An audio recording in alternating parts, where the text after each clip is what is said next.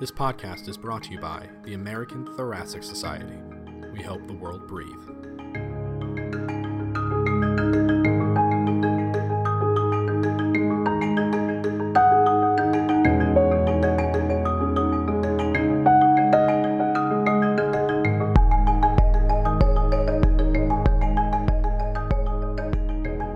Hello, I'm Nitin Seam, and I'm excited for a reunion today with podcast editor for the American Journal of Respiratory and Critical Care Medicine, Dr. John Fleetham. And we're going to have our end of the year out of the blue discussion about the year 2019. And we're going to talk about some of the most interesting papers and discussions that came out of the Blue Journal and the Out of the Blue podcast. John, you're an expert in the field of sleep, and this year I've listened to you record several podcasts on different aspects of sleep disordered breathing. Like to ask you what your impressions are of some of the most interesting aspects of these discussions. So yeah, uh, it's good to talk to you, Nitin. Uh, it's been a while. Yeah. Um, I selected three podcasts that I've done this year. Uh, one I moderated earlier on in the year um, is about a paper which discussed the importance of symptom subtypes in patients with obstructive sleep apnea.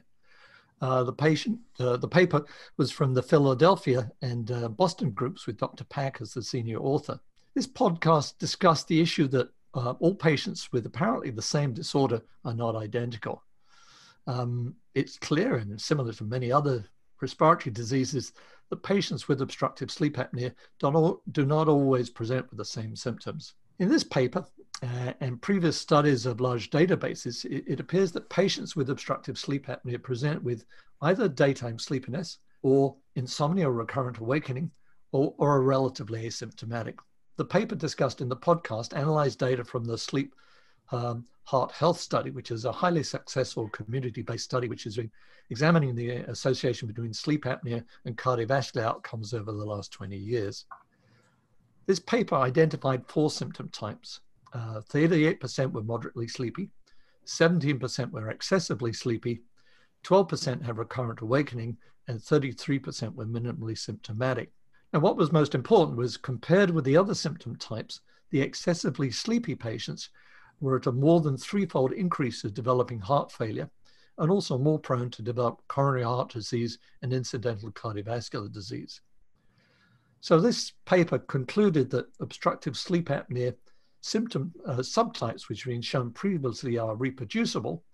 And some of these subtypes, specifically the excessively daytime sleepy, are associated with increased cardiovascular risk. Hmm. That's uh, that's quite interesting. So you know, obviously, correlating that uh, that that, that cl- clinical symptomatology with cardiovascular outcomes that that could be very important and think you know uh, impact how we screen and, and work patients up so do you think that that's um, going to change our practice or do we need to to get more information so these results highlight the importance of considering different symptom subtypes uh, when designing future studies to assess the cardiovascular benefits of CPAP in patients with obstructive sleep apnea. Over the past three years, there have been several randomized trials uh, published which assess the impact of CPAP on cardiovascular outcomes. These studies have all shown that although there are many other benefits of CPAP for obstructive sleep apnea, the current data do not support treatment with the goal of preventing cardiovascular outcomes or improving survival the problem with these trials is they all excluded the excessively sleepy patients uh, because you know, based on on this on, on, this podcast, this paper, these are the group were the highest risk in terms of developing cardiovascular disease. But you can't study these patients because of ethical concerns mm. about not treating sleepy patients because of the risk in terms of car crashes and, and, and, and other events.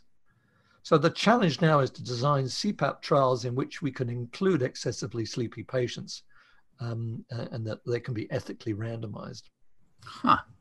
I don't know if you mind me following up on that. So how do you do that? Because it seems like that's where the, the signal would be. That would those would be the patients that would make logical sense to treat. But as you said, you can't have a placebo group in those patients. Well, you know, we've done some of these studies here in Vancouver, and, and they are difficult. But you know, um, if you have enhanced safety monitoring, uh, you may be able to do it. But but doing randomized trials in these patients because people so, feel so much better, Yeah. Um, you know, especially the sleepy patients uh, feel so much better. Usually with CPAP, it's difficult to randomize them to long-term studies when they're not going to be treated.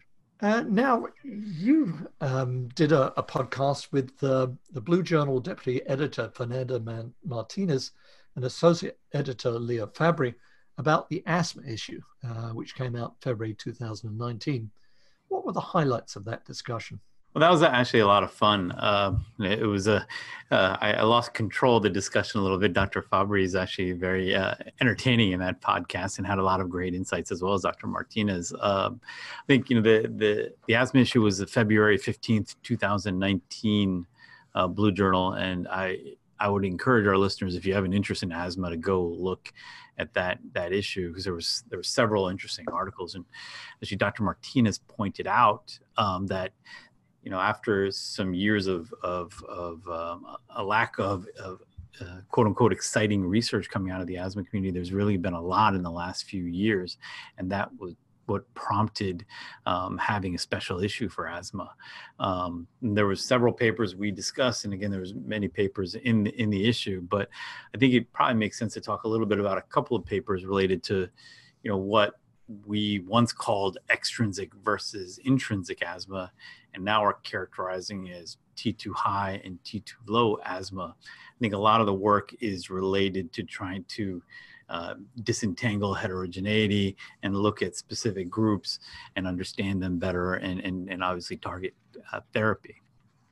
So um, there was one paper by Peters and colleagues, and they were looking at sputum. They did a transcriptomic analysis they looked compared 84 patients with asthma and 27 uh, healthy control subjects, and they they did this you know network uh, gene analysis, and they found that the T2 low patients uh, had decreased expression of gene networks associated with CD8 T cells compared to healthy control, and that correlated inversely with both BMI and they had measured uh, circulating interleukin 6 levels. So um, that that wasn't I, I think so surprising.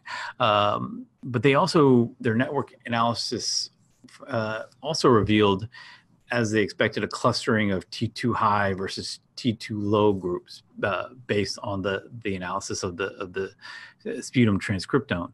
But they also found a T2 ultra high cluster, and those were clinically older patients with asthma who had more severe airway obstruction. So that was an interesting finding. Um, it's not clear uh, the meaning that and of that, but it certainly merits further study. Um, and then there was another uh, paper from the asthma issue that was interesting because it, it looked at an algorithm to predict long-term responsiveness to treatment.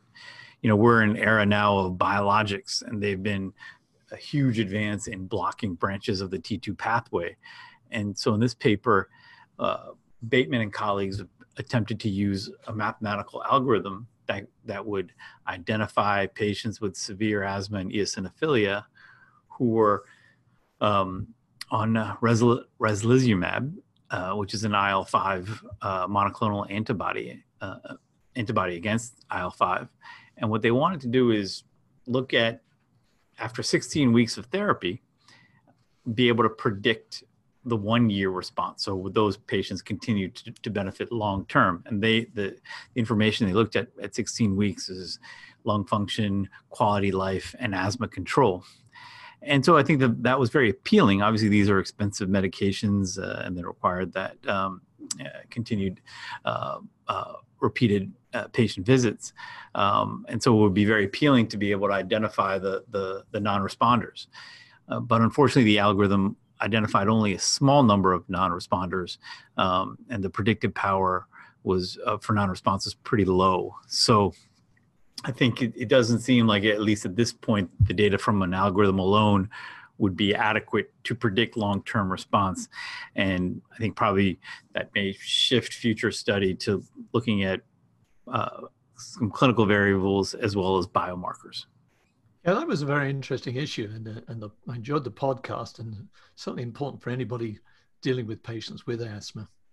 Yeah, yeah. No, I think it was a lot. You know, I don't see a lot of asthma day to day, but I think it's such an interesting time, um, and there's a lot of good papers out there. So I, I learned a lot from that discussion. Um, and then I, wanted to talk to you about uh, what I listened to to this podcast you did about a, a trial of drug therapy for obstructive sleep apnea, and there were some uh, pretty surprising findings, uh, at least to me. So could you summarize that paper? yeah, this was a very interesting paper. It comes from the Boston group with Dr. Wellman as the senior author. Um, as the listeners know, uh, obstructive sleep apnea is very common, and, the primary treatment at the moment is CPAP. Um, it's quite efficacious, but getting patients to commit to it on a long term basis is a problem.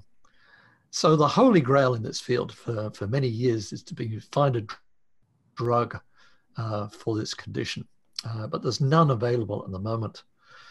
Uh, there's been some animal work, a lot of it come out of Toronto from Richard Horner's lab, which shows that drugs with noradrenergic and antimuscarinic effects improve genioglossus muscle tone and also increase upper airway patency. So this study was a two-night randomized placebo-controlled double-blind crossover trial uh, uh, compared one night of 80 milligrams of atomoxetine and five milligrams of oxybutynin to placebo uh, and just administered to 20 patients with obstructive sleep apnea. Uh, atomoxetine is a norepinephrine reuptake inhibitor, and it's currently approved for the treatment of attention deficit hyperactivity disorder. Oxybutynin is an anti-muscarinic, and it's currently approved for the treatment of overactive bladder.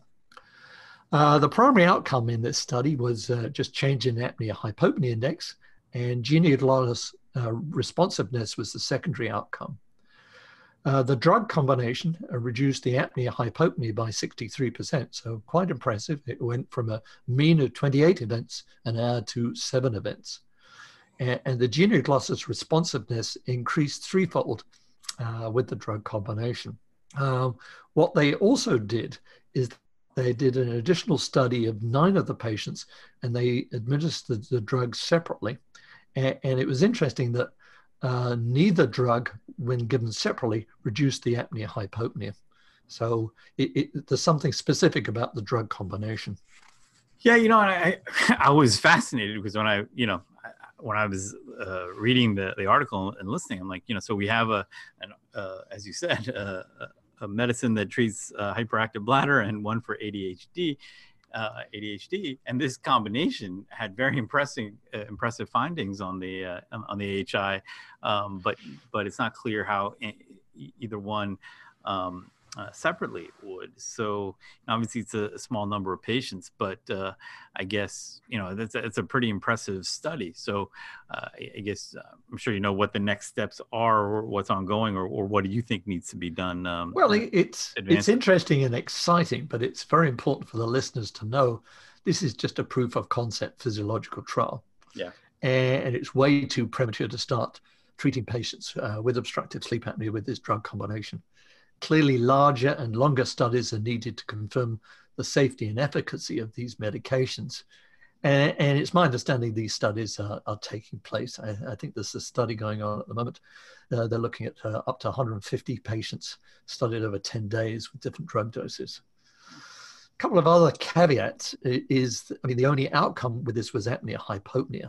Um, there was no similar improvement in sleep quality, but it's worth saying that the studies which they do in Boston, the, the patients are very heavily instrumented, and so that may have been part of the problem there. And also, long term, these two drugs have significant side effects. Uh, atomoxetine is contraindicated in patients with severe cardiovascular disease, and oxybutynin uh, can cause significant anticholinergic side effects. Um, uh, also, in this study, uh, they only use one dose uh, of the drug combination.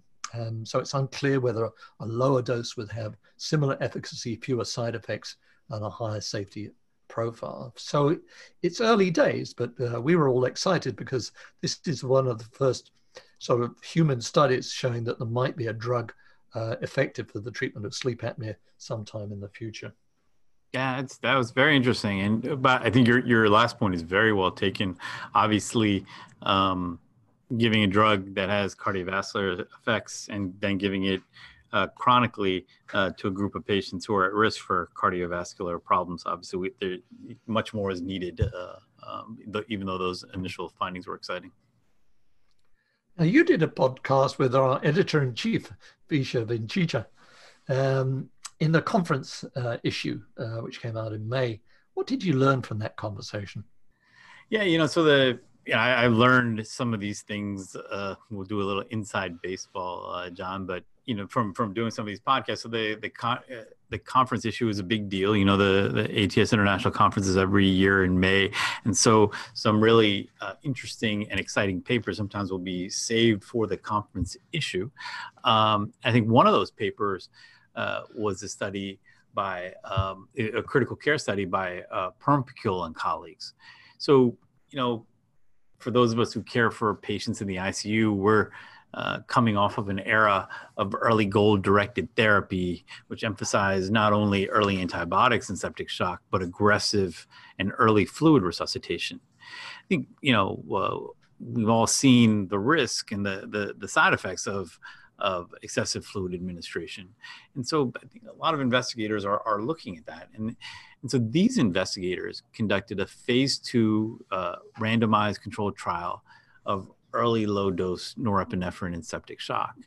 And what was interesting is uh, the way they designed the study. They, they randomized patients to early low dose norepinephrine or a placebo infusion plus standard of care. So whatever they were doing, which included open label vasopressors because these patients were in shock.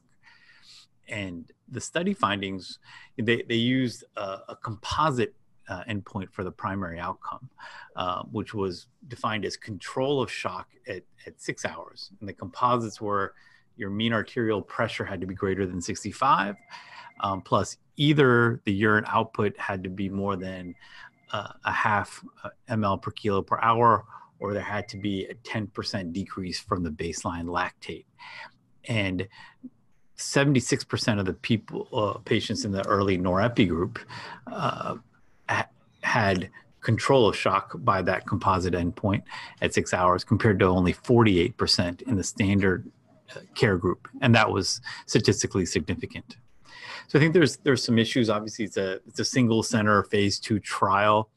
Um, there wasn't a difference in fluids, the amount of fluids administered. So that's a little puzzling. If you gave the early pressors, you should have been able to back off on fluids. But you know, there's certainly a growing evidence base now that we should be starting vasopressors earlier, and, and this added to that. So you also talked about an interesting study that looked at the effect of reducing lung hyperinflation on pulmonary microvascular blood flow and COPD. Uh, this is Visha's field. What did she think about that?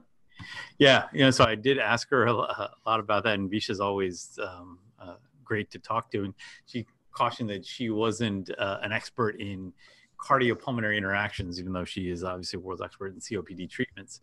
Uh, and I think this is actually another interesting area, um, and I see why she put it in the conference issue because because finally now we're understanding that cardiopulmonary interactions, it, it, we're starting to better understand cardiopulmonary interactions in COPD.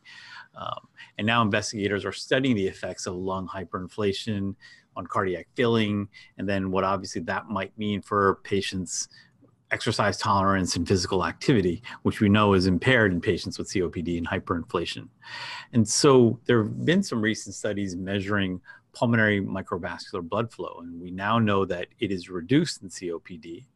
But the paper by Vogel Claussen and colleagues looked at the effect of reducing lung hyperinflation and would that uh, improve uh, pulmonary microvascular blood flow as we're talking about heart lung interaction.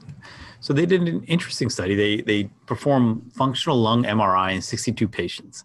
And so they would either have a two week course of a LABA LAMA combination that's previously been shown to reduce hyperinflation, followed by two weeks of placebo and do imaging when they were either receiving the LABA LAMA combination or, or placebo, and vice versa, switching the, the, the two weeks. Um, and then they, they did the functional lung MRI to study uh, pulmonary microvascular blood flow. And it was very interesting. They found significant improvement in both total and regional pulmonary microvascular blood flow in response to the LABA-LAMA combination compared to when uh, those patients were receiving placebo. And they also, uh, at the same time, found uh, uh, significantly improved regional lung ventilation with the LABA-LAMA combination. So I think you know this is sort of the first description of that effect on reducing hyperinflation and improving pulmonary microvascular blood flow. And I think it's a, it's a very interesting time with some of these um, advanced imaging techniques that we'll see a better understanding of heart-lung interactions and COPD in the years to come. Yeah, it's great to have these techniques now. Yeah. Yeah. yeah. Um, you know, I used to, you know, we so we can never see anything with the lungs with MRI, but now the, these these modern techniques, you can really uh, you can you can answer a lot of questions. Did so, Bisha think there were any clinical sort of relevance in terms of these findings to in terms of affecting treatment? Yeah, so I think I think that becomes the question, and obviously that that this was just looking at the imaging, but it, are groups of patients who you predict that um, they would have uh, improved pulmonary microvascular blood flow. They have, uh, and then they would benefit in terms of their exercise tolerance and physical activity. If you could identify those patients, you know, there's obviously many different combinations of in, inhaled treatments in in, uh, in COPD, and would it be possible for a, a LABA-LAMA combination uh, to be uh, uh, useful in those patients. Again, they didn't they studied this versus placebo, um, and so you're not able to make those sort of determinations. But I think that, that that's some of the work uh, down the road. So, John, you've um, there've been a lot of great uh, important ATS guidelines that are that are obviously a lot of work for the investigators, and you've done podcasts I think on three of them this year. So, uh, would you mind sharing with our listeners what you covered um, yeah. and tell us a little bit about that, those conferences. Yes, I mean, the, the clinical guidelines are always highly cited and they're popular as podcasts. So I've done three this year. Uh, the first was the evaluation and management of obesity hyperventilation syndrome. Uh, then there was a detailed one um, on the diagnosis and treatment of adults with community acquired pneumonia. And, and I did one yesterday, actually. It, uh, it was the longest recording, went on for close to an hour. Oh, wow. It was on the new guidelines, um, the new combined guidelines from uh, ATS, ERS, uh, uh, CDC, and uh, also the uh, infectious disease group uh, on the treatment of drug resistant tuberculosis. And then you've also done one. You've done one on the management of pleural effusions, I think. That's right. That's right. Yeah, I think they've, they've been um, I, again, as you said, they're they're highly cited. You know, the, the groups go through a painstaking process to really to to give um, uh, thoughtful recommendations that are evidence based. Um, and then the, I found your, your discussion of the obesity hypoventilation guidelines uh, to be an interesting one. I wonder if you could uh, you could share with the listener some of the details of, of that the guideline and, and the and the talk surrounding the guideline. Yeah. So the listeners know obesity hyperventilation syndrome. It's defined by a combination of obesity, usually a body mass index of greater than 30, and then awake hypercapnia, PCO2 greater than 45, after other causes of hyperventilation have been excluded.